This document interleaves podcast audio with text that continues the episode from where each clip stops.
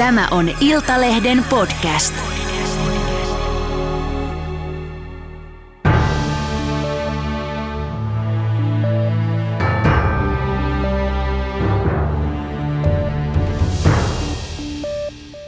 Minä olen Timo Soini ja tämä on Uunituore Iltalehden podcast, jossa viikoittain johdattelen kuulijat ajankohtaisiin ulko- ja turvallisuuspoliittisiin kysymyksiin. Kokeneena kartanlukijana avaan ajankohtaisia asioita vieraitten kanssa. Kansantajuisesti ja kansan kielellä, lihaa säästämättä ja totuudesta tinkimättä. Tervetuloa mukaan.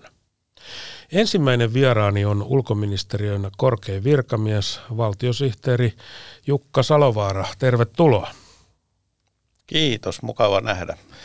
Ja kaikkihan me muistamme tämän maan mainion Kyllä herra ministeri -televisiosarjan, jossa kansliapäällikkö Sir Humphrey Appleby johdatteli, auttoi ja ohjasi ministeri James Hackeria.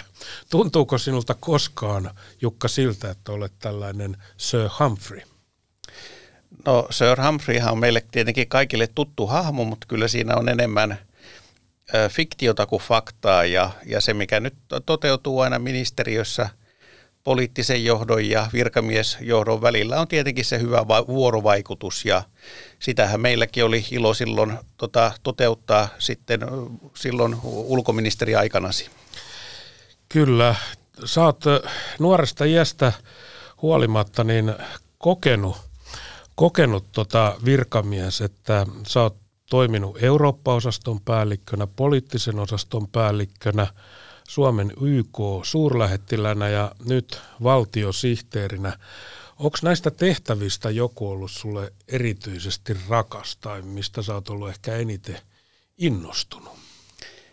No kyllä kaikki on ollut innostavia tehtäviä. Silloin Eurooppa-osaston päällikkönä pääsi vaikuttamaan asioihin paljon silloin eurokriisin aikana, ja se oli tietenkin haastavaa meille kaikille, mutta että hyvin siinä pärjättiin. Ja silloin poliittisen osaston päällikkönä, niin silloinhan me tehtiin paljon yhteistyötä, ja se oli oikeastaan sitä aikaa, kun elettiin sitä, voisi sanoa, niin kuin Krimin anneksoinnin ja nyt Ukrainan sodan välistä aikaa, ja olihan siinä omat jännitteensä, ja silloin rakennettiin nimenomaan sitä NATO-kumppanuutta, jollekka nyt on ollut helppo myös rakentaa se NATO-jäsenyys ja NATO-jäsenyysprosessi, mutta täytyy sanoa siitä YK-edustajan tehtävästä, että se oli kyllä niin kuin innostavaa aikaa siinä mielessä, että mullakin tämä työura on ollut hyvin eurooppalaista, niin siinä tuli koko maailma tutuksi ja pääsi sillä tavalla monien globaalien kysymysten kanssa niin kuin entistä sinummaksi. Joo, tällä viikolla kun me tehdään tätä podcastia, niin on ollut myös tämä YK:n liputuspäivä, ja täytyy kyllä sanoa, että on se mainio instituutio, että silloin kun olit siellä lähettiläänä, niin milloin mikäkin kaveri, erityisesti mulla on jäänyt mieleen Etelä-Sudanin pysyvä YK-lähettiläs, tapasi hänet Roomassa, niin kyllä ne sinut kaikki siellä tuntui hyvin muistava ja tunteva. Siellä tuli paljon kavereita ympäri maailmaa. Joo.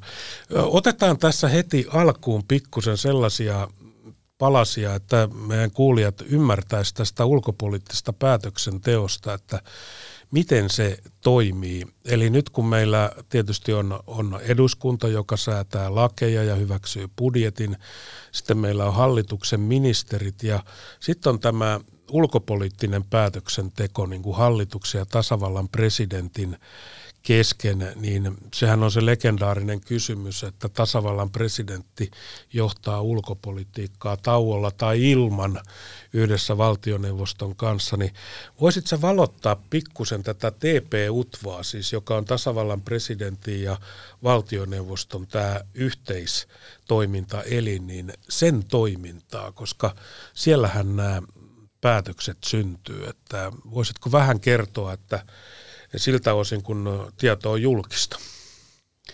No kyllähän se TP-UTVA, eli tasavallan presidentin ja valtioneuvoston ulko- ja turvallisuuspoliittisen valiokunnan yhteistapaaminen, on se paikka, missä ulkopolitiikan kaikki keskeiset ratkaisut linjataan. Ja niin kuin hallinnossa yleensä, niin asiathan valmistellaan, ja Sinne viedään sitten linjausehdotuksia, muistioita, jotka tyypillisesti valmistellaan ulkoministeriössä tai puolustusministeriössä. Usein tehdään yhdessä, totta kai siellä tulee monia muidenkin ministeriöiden asioita esille, mutta että siellä se sitten keskustellaan presidentin ja hallituksen välillä ja siitä ne linjaukset syntyy. Se tahtoo olla semmoinen porukka, että sitä ei kovin paljon etukäteen huudella, milloin ne kokoukset on, toisin kuin eduskunnan valiokuntien kokoukset ja toisin kuin normaalit hallituksen kokoukset, että se voidaan tarpeen tulle ottaa hyvinkin lyhyellä varoitusajalla koolle. Kyllä, ja semmoinen toimintakykyhän pitää olla, että koska se on se keskeinen päätöksentekopaikka, niin on välillä tilanteita, jossa kokoonnutaan hyvinkin lyhyellä varoitusajalla, ja TPUt aina päättää sit myös sitä, että mikä on julkista ja mikä ei, että tyypillisesti kokousten jälkeen annetaan lyhyt tiedote, missä kerrotaan käsittelystä, mutta on tietenkin ihan hyvä syy, että miksi halutaan pitää ulko- ja turvallisuuspoliittinen harkinta myös joskus salaisena.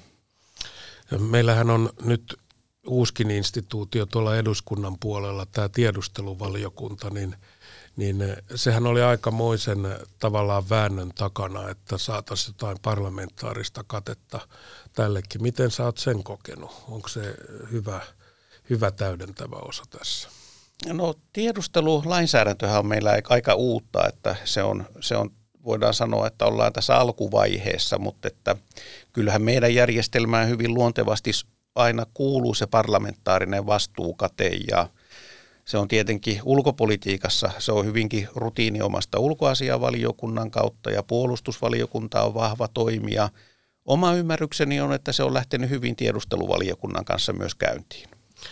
Joo, ja sitten jokainen hallitushan tekee tämän ulko- ja turvallisuuspoliittisen selonteon ja varmaan tältäkin hallitukselta se ajanoloon tulee, että siinähän sitten toimii tämä eduskunnan ja hallituksen välinen yhteistyö. Muistan sitäkin asiaa kyllä, olen ollut mukana vääntämässä, niin siinähän tietysti yleensä pyritään varsin suureen yhteisymmärrykseen, koska Suomella on vain yksi yhteinen ulko- ja turvallisuuspolitiikka ja se on meillä onnistunut aikas hyvin. Sulla on myöskin niin kuin kokemusta sieltä eduskunnan puolelta valiokuntaneuvoksena, niin onko siitä ollut hyötyä sinulle sitten, kun sä oot nähnyt sen poliittisen puolen, niin tulla tuonne virkamiespuolelle? Tiedät vähän, miten poliitikot ajattelee. No kyllä se oma tuntuma on se, että kyllä mä oon parempi kansliapäällikkö, kun on sen eduskuntatyön nähnyt. Ja siinä oikeastaan paremmin ymmärtää, että mitenkä se parlamentarismi käytännössä toteutuu. Ehkä paremmin oppii myös ymmärtämään sitä poliittisten päättäjien maailmaa, mikä siinä vaikuttaa. Että kyllä se oli erinomainen oppikoulu monella tapaa. Nyt kun me katsotaan tätä maailmaa, missä me Suomena ollaan ja sulla on tavallaan niin kuin virkamies johdettavana tuommoinen 1,000 ihmisen poppoo siellä Merikasarmilla kaikkinensa, niin se on semmoinen niin kuin sinfoniaorkesteri, että siellä on bassoa ja triangelia ja kaiken näköistä, niin mitä sä niin kuin katsot, että mitkä on niin kuin ehkä juuri nyt sellaiset isoimmat kysymykset, jos jätetään nämä päivittäiset kriisit pois, niin mihinkä me ollaan suuntaamassa? Onko se nyt tämä NATO vai onko se, mitkä nämä niin kuin isot kysymykset on, koska ulko- ja turvallisuuspolitiikassa pitäisi katsoa pikkusen päivän kohtaista pidemmälle? No voi nyt tavasit kyllä ison kysymyksen, että mihinkä kaikkealle pitää katsoa, sitä katsetta suunnata. Ja tietenkin Naton osaltahan me ollaan nyt hyvässä tilanteessa, että nyt jäsenyys on toteutunut ja nyt tietenkin opetellaan toimimaan jäsenenä ja se on tietenkin meille merkittävä työsarka tästä eteenpäin, mutta että niin kun katsotaan maailmaa, niin kyllähän maailma paljon haastavammaksi paikaksi on muuttunut. Ei tarvitse mennä kuin 20 vuotta sitten taaksepäin, kun ajateltiin, että kaikki kehittyi hyvään suuntaan, että kauppa kävi ja talous kasvoi ja ei ollut myöskään suurempia turvallisuushuolia ja nythän maailma on täysin erilainen, että on, on suuria jännitteitä, on konfliktia, on ilmastonmuutosta ja kyllä se nouseva kysymys tällä hetkellä on aika lailla se jännite, mikä kasvaa tässä, voisi sanoa, tämän niin kuin teollistuneen maailman ja globaalin etelän välillä, että se on varmaan semmoinen kasvava kysymys ja toinen, jos ja voi vielä vähän jatkaa, niin on ehkä se, että mehän nähdään se, että kaikki asiat liittyy toisiinsa. Että aikaisemmin oli ehkä helpompi ajatella, että talous kulkee omia raiteitaan ja ulkopolitiikka omia raiteitaan, mutta nyt voidaan sanoa, että talous ja politiikka, teknologia, ne kaikki sillä tavalla kietoutuu toisiinsa ja maailma muuttuu sitä kautta. Meillähän oli iso usko tämmöiseen kansainväliseen sääntöperusteiseen maailmanjärjestykseen, jossa kaikki noudattavat sääntöjä, kunnes eivät enää noudattaneet. Ja tämä on ollut kyllä suuri pettymys, ikään kuin autoritaaristen valtojen nousu ja sitten toi, mitä mainitsitkin, niin kuin tavallaan BRICS-maat. Ja se näkyy tässä suhtautumisessa Ukrainaan. Se on meille kamala asia, kamala hyökkäyssota, julma sota, niin moni etelässä ei koe sitä mitenkään erikoisena, koska heillä on näitä sotia itse asiassa aika paljon, eikä Eurooppa ja maailma ja USA niihin ole isosti reagoinut, että tässä on kyllä tekemisen paikkaa.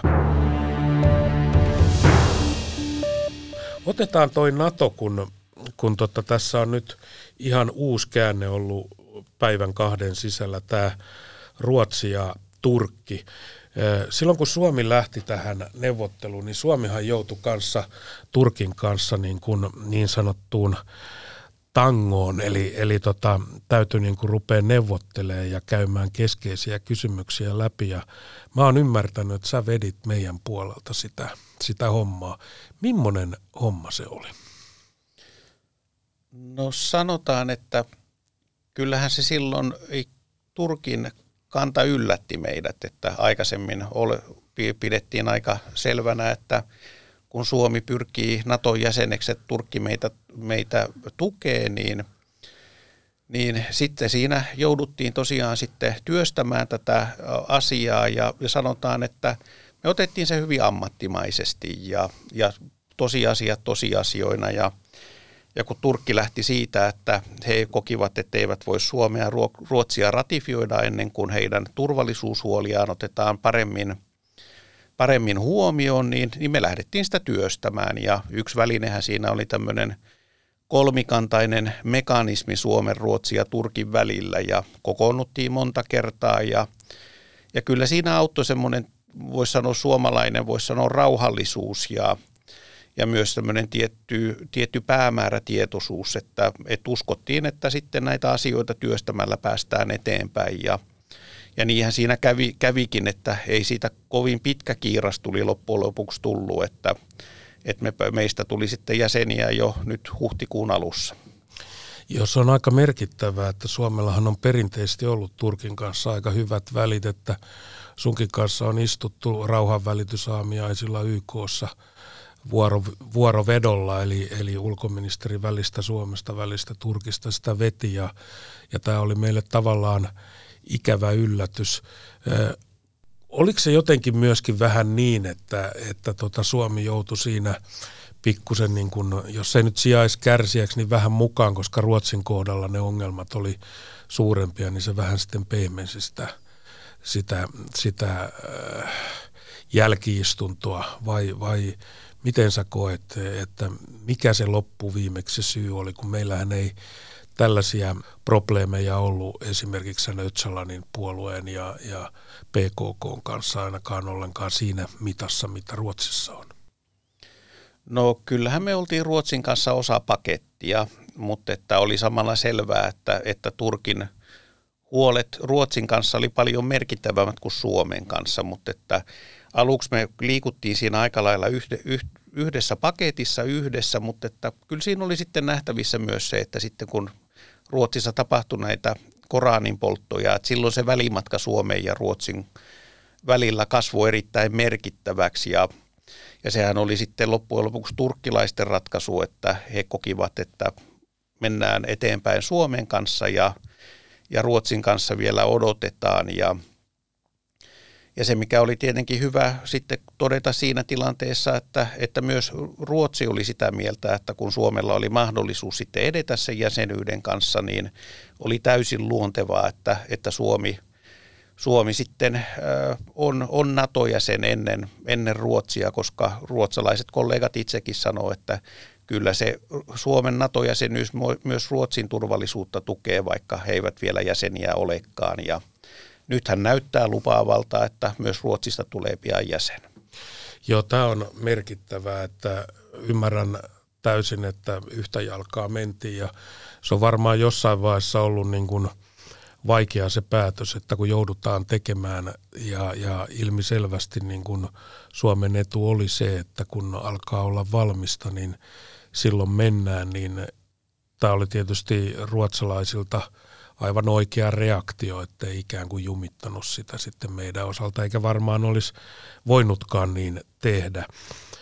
Nyt kun näyttää lupaavalta tämän Ruotsin kannalta, niin tämä koko NATO-prosessi, niin sähän tulit valtiosihteeriksi syksyllä 2021, niin aikamoiseen turbulenssiin muuten tulit sieltä New Yorkista, että helmikuussa rupesi rytiseen 22. Tai oikeastaan siinä kävi niin, että mut valittiin syksyllä 21 ja sitten mä aloitin tehtävässä vappuna 22, että sanotaan, että vielä silloin, pahempaa.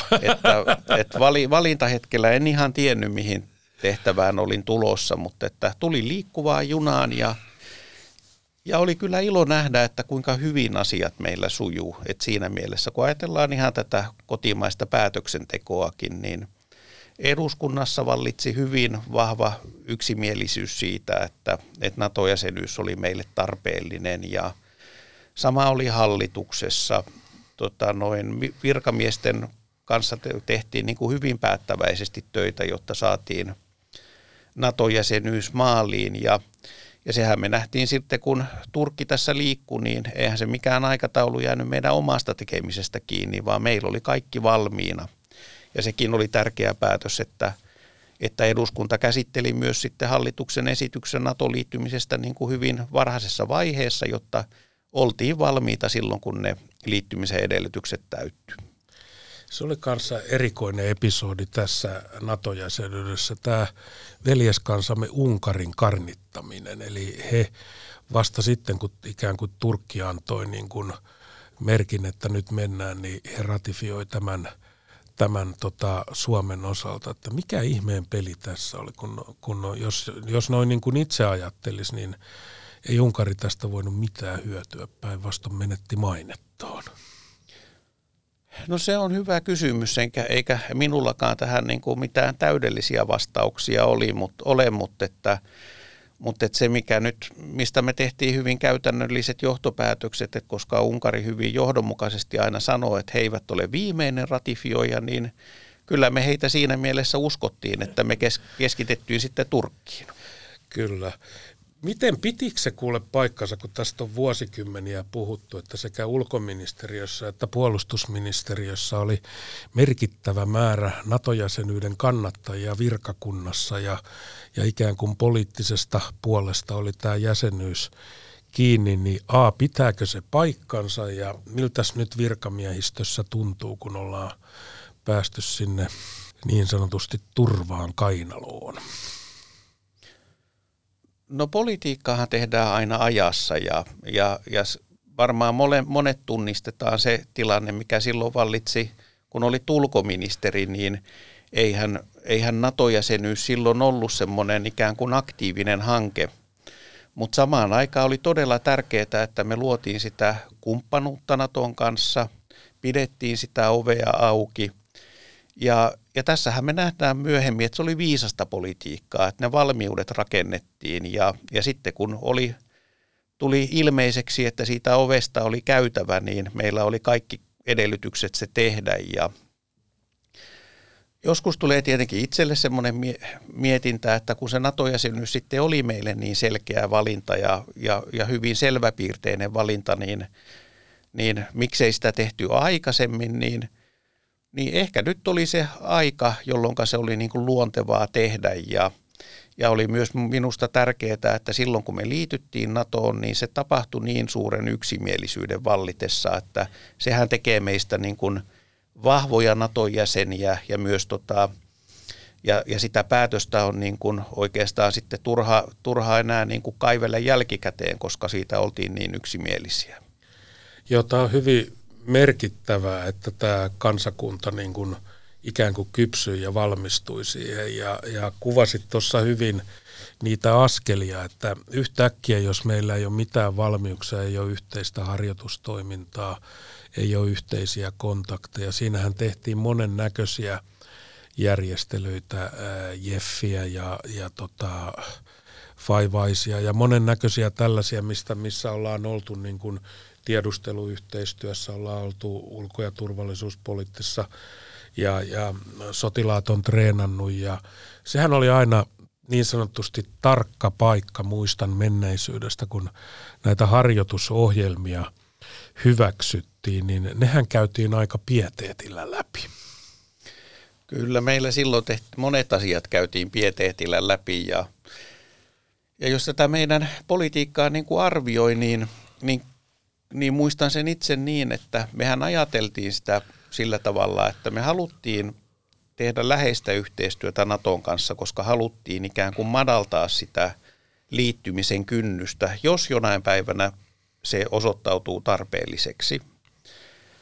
Ja samallahan se oli meidän tiettyä politiikkaa Venäjän suuntaan, että sehän oli tietenkin ilmeistä, että Venäjä ei pitänyt siitä ajatuksesta, että Suomi tai Ruotsi liittyisi NATOon. Ja kyllähän se usein sitten venäläisille sanottiin myös ääneen, että niin kauan kuin Venäjä ei käyttäydy aggressiivisesti, niin eihän meillä ole syytä liittyä NATOon. Ja sen käänteinen puoli on sitten se, että jos Venäjä käyttäytyisi aggressiivisesti, niin sitten meidän oma tilannearvio voi muuttua. Me ehkä ajateltiin, että siinä on tämmöinen tasapaino, mutta sitten Venäjä teki sen hyökkäyksen Ukrainaan ja myös aikaisemmin asetti kyseenalaiseksi meidän ikään kuin valinnanvapauden. Niin silloinhan se oli se hetki, että oli luonteva todeta, että nyt on tilanne muuttunut ja NATO-jäsenyyttä pitää harkita. Joo, kyllä syntyi uusi tilanne ja se syntyi niin kuin myöskin paitsi retorisesti, niin tekojen mukaan. Ja meillähän on tälläkin hetkellä sota raivoaa niin kuin Euroopassa, että tässäkin missä me istutaan, niin sota on lähempänä kuin Inarijärvi. Ja miltä tämä Ukrainan tilanne nyt sun silmiin näyttää, kun näyttää vähän siltä, että tulee näitä uusia kriisejä. Eli on tämä Lähi-idän Hamasin brutaali hyökkäys Israeliin ja nyt sitten oletettavissa oleva maahyökkäys Kiina, Taiwan. Sehän on meille niin kuin eurooppalaisille demokratioille, myös Suomelle paha paikka, jos tämä Ukraina jotenkin pääsisi unohtumaan, niin kuin että se täytyisi ajaa tuolla asialistalla pitää aika korkealla, niin millä mielellä sä katsot tätä? Tämä on nyt roihunut jo 1,5 vuotta. Ja kyllähän nämä todellisia huolia on, että nyt konflikteja syntyy monessa paikassa. Mutta Ukrainahan on pärjännyt hyvin ja me tiedetään itse omasta historiasta, että oli se sitten Neuvostoliitto tai Venäjä, niin kyllähän se kova vastustaja on, että siinä mielessä, koska ollaan niin ison hyökkääjän kanssa tekemisissä, niin kyllä Ukraina tässä tilanteessa on pärjännyt hyvin ja se, mikä on varmasti yllättänyt Venäjän, on se, että kuinka paljon apua Ukraina on saanut länsimailta, länneltä, kuinka kovia pakotteita ollaan asetettu, että kyllä tässä on ikään kuin tilanne hyvin erilainen kuin se oli esimerkiksi Krimin anneksoinnin jälkeen. Ja se, mitä tietenkin tässä joudutaan kaikki miettimään, että olisiko tämä ollut jollain tavalla sitten vältettävissä, jos oltaisiin ikään kuin puututtu päättäväisemmin Venäjän toimintaan aikaisemmin, että koska kyllä se varmaan pitää totta, että Venäjän heikkouksia niin kuin seuraa hyvin, hyvin tarkkaan ja se, että loppujen lopuksi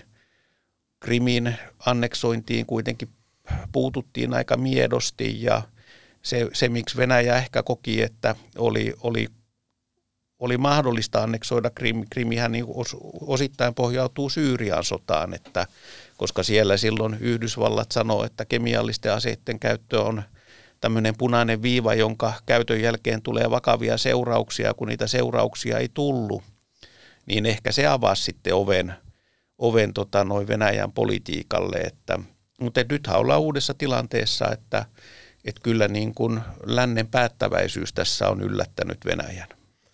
Otetaan vielä tässä, ennen kuin mennään vielä Lähi-itään, mutta otetaan tämä kaasuputki, joka varmasti sunkin iltojas värittää ja ryydittää, niin sehän on tietenkin tämä Polttikonnektori ja nyt Viron päässä myöskin vastaavia tapahtumia, niin tässähän on oltu aika pieteettisiä, että on haluttu ehdottomasti varmistaa, mitä on tapahtunut ennen kuin sanotaan mitään, mutta ja kun ottaa vielä tämän Nord Streamin tapauksen, joka oli noin vuosi sitten, niin tämä kyllä pistää niin kuin ajattelemaan, että onko tämä tahallista vai onko tämä mahdollinen onnettomuus.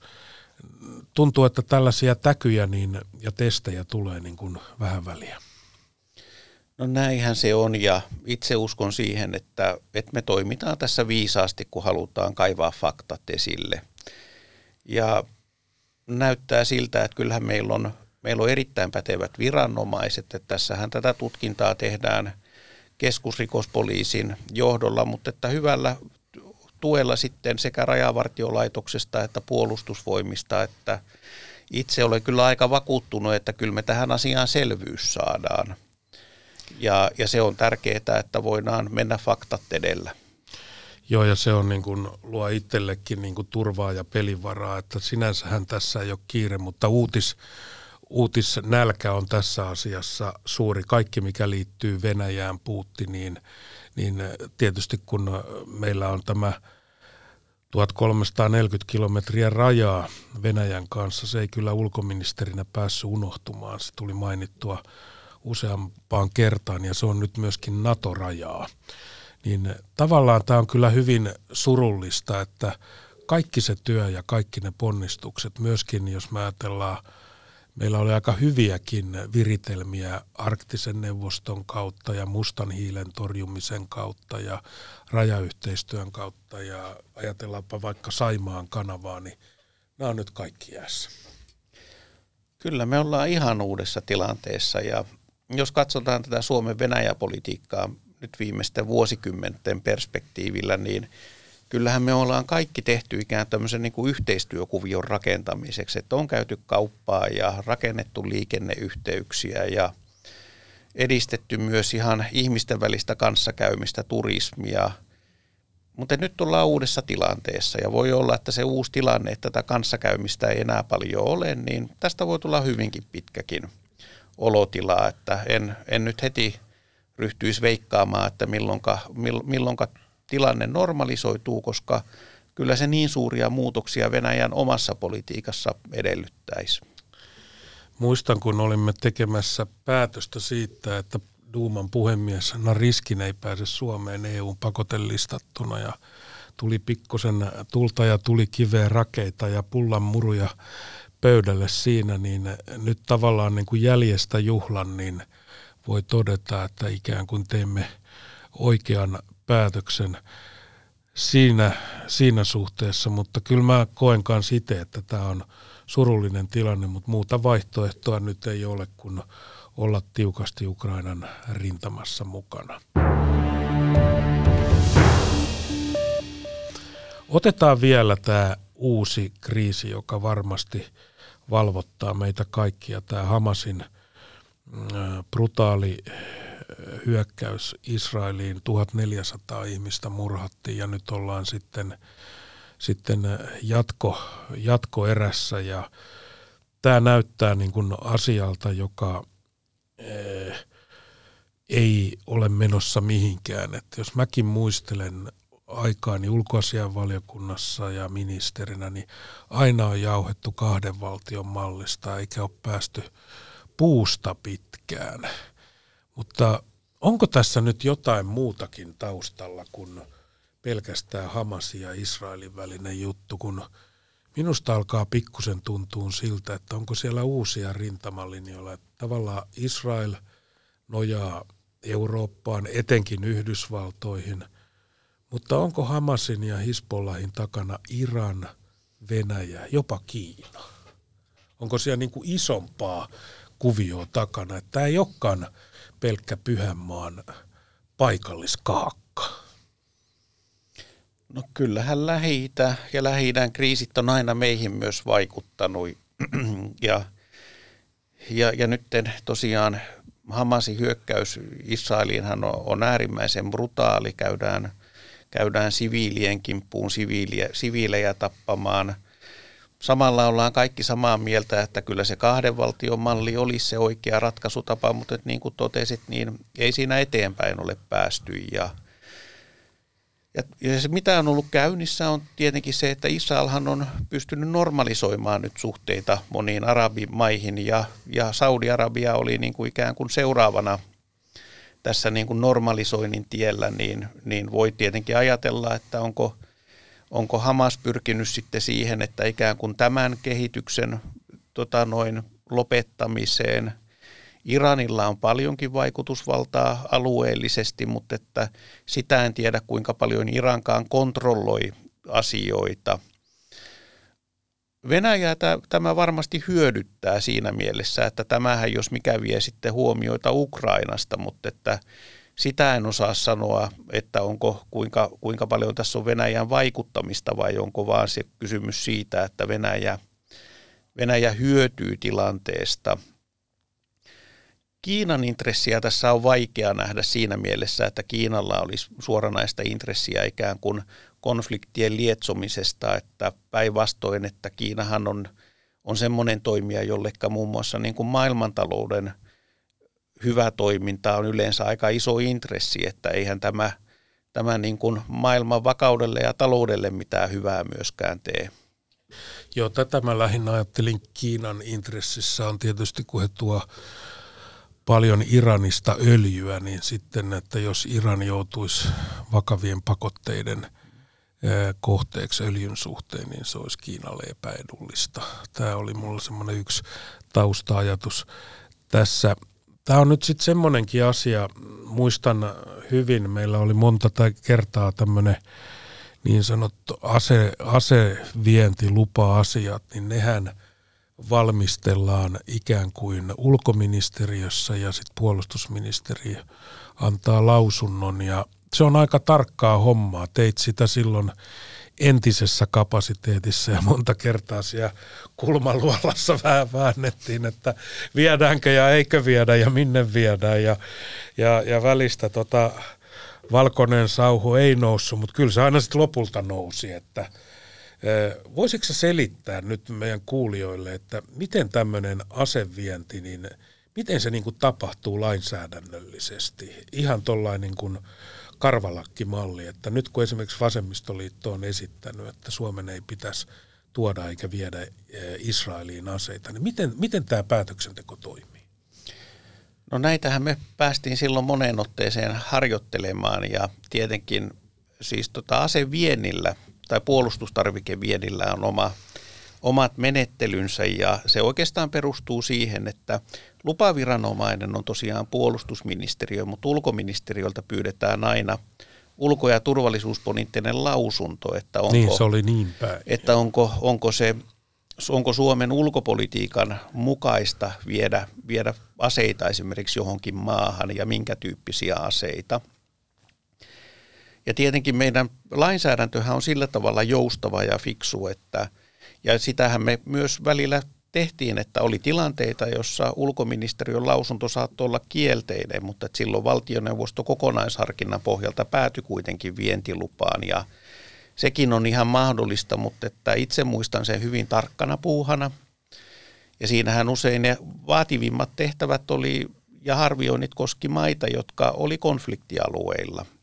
Ja siinä jouduttiin ihan seikkaperäisesti arvioimaan sitä, että tietty asetyyppi esimerkiksi, niin että kuinka todennäköistä on se, että se joutuu konfliktiin, sillä mahdollisesti niin kuin tehdään sotarikoksia tai sillä kiihdytetään konfliktia, ja se riippuu hyvin paljon tilanteesta, asetyypistä, ja sehän on viime kädessä tämmöistä riskiarviointia, koska ei meillä aina sitten niin kuin lopullista totuutta ole, että mikä on todennäköistä ja mihinkä asiat päätyy, mutta että iso vastuuhan se on.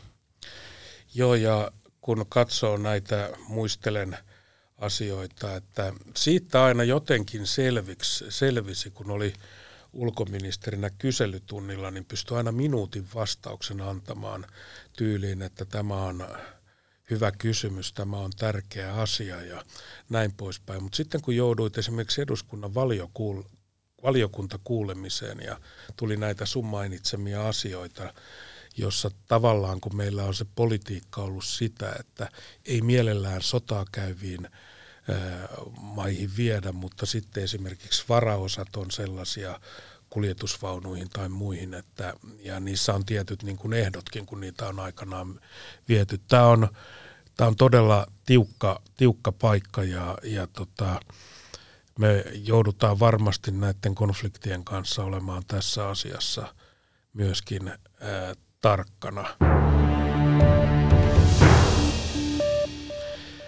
Otetaan nyt semmoinen asia, minähän tiedän, että hyvät virkamiehet, niin nehän kannattavat kaikkia ministeriä ja kaikkia presidenttiehdokkaita, tai ainakin sopeutuvat. Onko se niin, että ministerit tulee ja menee, sotkevat ja parhaimmat jopa onnistuvat, että ja mikään vallankumous ei tuhoa virkamiesluokkaa, että millä mielin valtiosihteeri katselee kohta tapahtuvaa presidentinvaalikampanjan huipennusta, että sä oot elänyt jo niin kuin, useamman presidentin resiimissä ja nyt tulee vaihdos, niin en yritäkään kaivaa sulta, koska tiedän, että vastausta ei tule, niin kuka heistä olisi paras, mutta eikö siellä ole aika monta ihan kohtuullista? No, meillä on kyllä erittäin kokeneita presidenttiehdokkaita, että sitä tietenkin ulkopolitiikan harrastajana voi sanoa, että tässä on erittäin hyvä tilanne ja taisin tuossa lämpiössä sanoakin, että juttelin tuossa vähän aikaa sitten yhden läntisen diplomaatin kanssa, joka sitten sanoi, että kyllähän on yhdestä asiasta meille kateellinen ja se on se, että kun meillä on presidentinvaalit, niin hyviä ehdokkaita on niin paljon, ja sitten kun näitä presidenttiehdokkaita välillä pääsee tapaamaankin, niin kukaan heistä ei puhu toisistaan pahaa, että meillä on hyvin tämmöinen erittäin hyvä ehdokasjoukko, että kyllähän me ollaan hyvissä käsissä sitten presidentinvaalienkin jälkeen, mutta totta kai uusi presidentti jättää aina jälkensä ulkopolitiikkaan. Mutta se, mikä ehkä meillä järjestelmänä on ehkä hyvä, että meillähän tämä virkakunta tuo sen jatkuvuuden, että meillä päättäjiä valitaan uusia, mutta sitten on sitä jatkuvuutta virkakunnan kautta. Ja itse koen, että kyllä tämä on niin kuin meidän kaltaiselle maalle parempi järjestelmä kuin esimerkiksi mitä tapahtuu Yhdysvalloissa, jossa aina kun presidentti vaihtuu, niin hallinnosta suuri osa menee vaihtoon ja senkin sitten ikään kuin järjestelmä vie aikansa, että sitähän sanotaan, että se vanha vitsi on se, että kun Yhdysvalloissa presidentinhallinnot on aina 4 vuotta, että ensimmäinen vuosi menee se uuden hallinnon pystyttäessä ja sitten siinä on 2 vuotta aikaa hallita ja sitten se viimeinen vuosi menee jo taas kampanjoinnissa, että kyllä meillä on tätä jatkuvuutta haluttu turvata.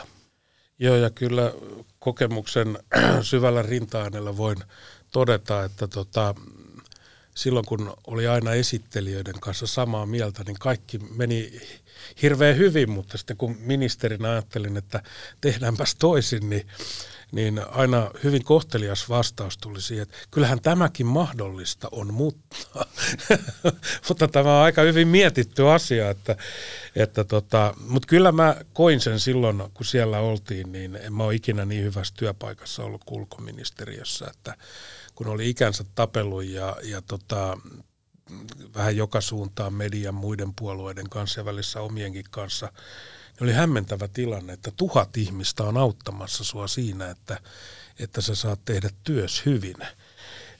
Mulla on vielä sulle 2 kysymystä. Otetaan tämä toinen, kun sä selvästi tykkäät tuosta hommasta, niin mikä on parasta? Olla ulkoministeriössä ja nimenomaan valtiosihteerinä. Et sä kyllä tittelin perään oikein ole, mutta onko se vaikutusvalta vai mikä sua puskee eteenpäin? No onpas vaikea kysymys, mutta että ehkä tässä viime aikoina on ollut positiivisia kokemuksia siitä, että saa asioita onnistumaan. Että kyllähän se NATO-liittyminen, että vaikka se nyt tuntuu niin suoraviivaiselta, niin kovaa työtähän se oli, koska siinä oli koko tämä meidän oma päätöksentekojärjestelmä, sen palveleminen ja sitten oli tämä kaikkien valmiuksien rakentaminen, sitten neuvottelut Turkin kanssa, että kyllä välillä pääsee vaikuttamaan siihen, että asiat onnistuu ja onnistuu Suomen kannalta hyvin, että sehän se meillä on se iso motivaatio ja täytyy nyt ulkoministeriön kansliapäällikkönä sanoa, että omasta henkilöstöstä voi aina olla hyvin ylpeä, että meillä on hyvin osaavaa ja asialleen omistautunutta väkeä. Otetaan tämmöinen pieni populistinen pläjäys tähän loppuun. Sehän ei ole mitenkään ulkoministeriössä niin kuin mikään vallitseva trendi, mutta ihmisiä kiinnostaa niin kuin aina tietyt nimitykset ja suurlähettiläs on sellainen. Se kuulostaa niin hienolta, että joku on suurlähettiläs. Niin voisit sä kertoa, että ketkä pääsee suurlähettilääksi ja miten se prosessi toimii? Ja vielä sitten, kun aina puhutaan näistä kunniakonsuleista, nehän on ollut kuuluisia tyyppejä, niin keitä ne on ja mitä ne tekee? No aloitetaan näistä kunniakonsuleista ja ne on oikeasti meillä iso voimavara usein maailmalla, koska ajatellaan Suomen kaltaista maata, että eihän me voida olla kaikkialla. Mutta sitten maissa valikoituu tämmöisiä Suomen ystäviä, jotka saattaa olla esimerkiksi elinkeinoelämässä vaikutusvaltaisia ihmisiä, niin he haluavat ottaa ikään kuin tämmöisen, voisi sanoa, luottamusroolin, että toimivat Suomen edunajajina omissa asemamaissaan tyypillisesti niin kuin pääkaupunkien ulkopuolella, kun lähetystöt on pääkaupungeissa, että he tekevät usein niin kuin pyyteetöntä ja erinomaistakin työtä sitten Suomen eteen ja ovat yleensä hyvin verkottuneita ja vaikutusvaltaisia ihmisiä omissa maissaan. Ja mitenkä sitten nämä Suomen suurlähettiläiden tehtävään määräämiset menee, niin siinä tietenkin nimittäjähän on, niin kuin tiedetään, viime kädessä tasavallan presidentti, mutta että niin kuin muussakin, niin kyllähän nämä asiat sitten valmistellaan ja esitellään ja tyypillisesti sitten suurlähettilääksi valikoituu ulkoministeriön pitkän linjan virkahenkilö, joka on ollut tyypillisimmillään niin kuin yli 20 vuotta työssä ja menestynyt siinä hyvin, ehkä tehnyt jo jotain johtotehtäviä. Meillä on semmoinen, voisi sanoa, valintalautakunta, missä on sitten ulkoministeriön korkeinta virkajohtoa, joka niin kuin miettii, että ketkä nyt sopii näihin tiettyihin tehtäviin. Ja sitten siinä käydään keskustelua ulkoministerin kanssa ja ulkoministeri tämän valmistelun pohjaltahan sitten tekee esityksensä ensin valtioneuvostolle ja sitten presidentille, että sanotaanko kyllä se aika pitkän harkinnan paikka on ja siinä monta lukkoa on, että ennen kuin kukaan suurlähettilääksi lähtee, niin kyllä siinä monta seulaa täytyy läpäistä. Joo, vaatii onnistumista ja uraa ja sitkoa ja myös ammattitaitoa. Valtiosihteeri Jukka Salovaara, paljon kiitoksia, että olit tässä podcastissa vieraanani ja minä toivon sinulle työntäyteisiä päiviä valtiosihteerinä ja hyvät kuulijat, tämä oli ensimmäinen jakso Kartanlukija Timo Soini, ulko- ja turvallisuuspoliittinen podcasti. Vieraana oli valtiosihteeri Jukka Salovaara ulkoministeriöstä ja uudet turinat ja taustoitukset taas viikon päästä.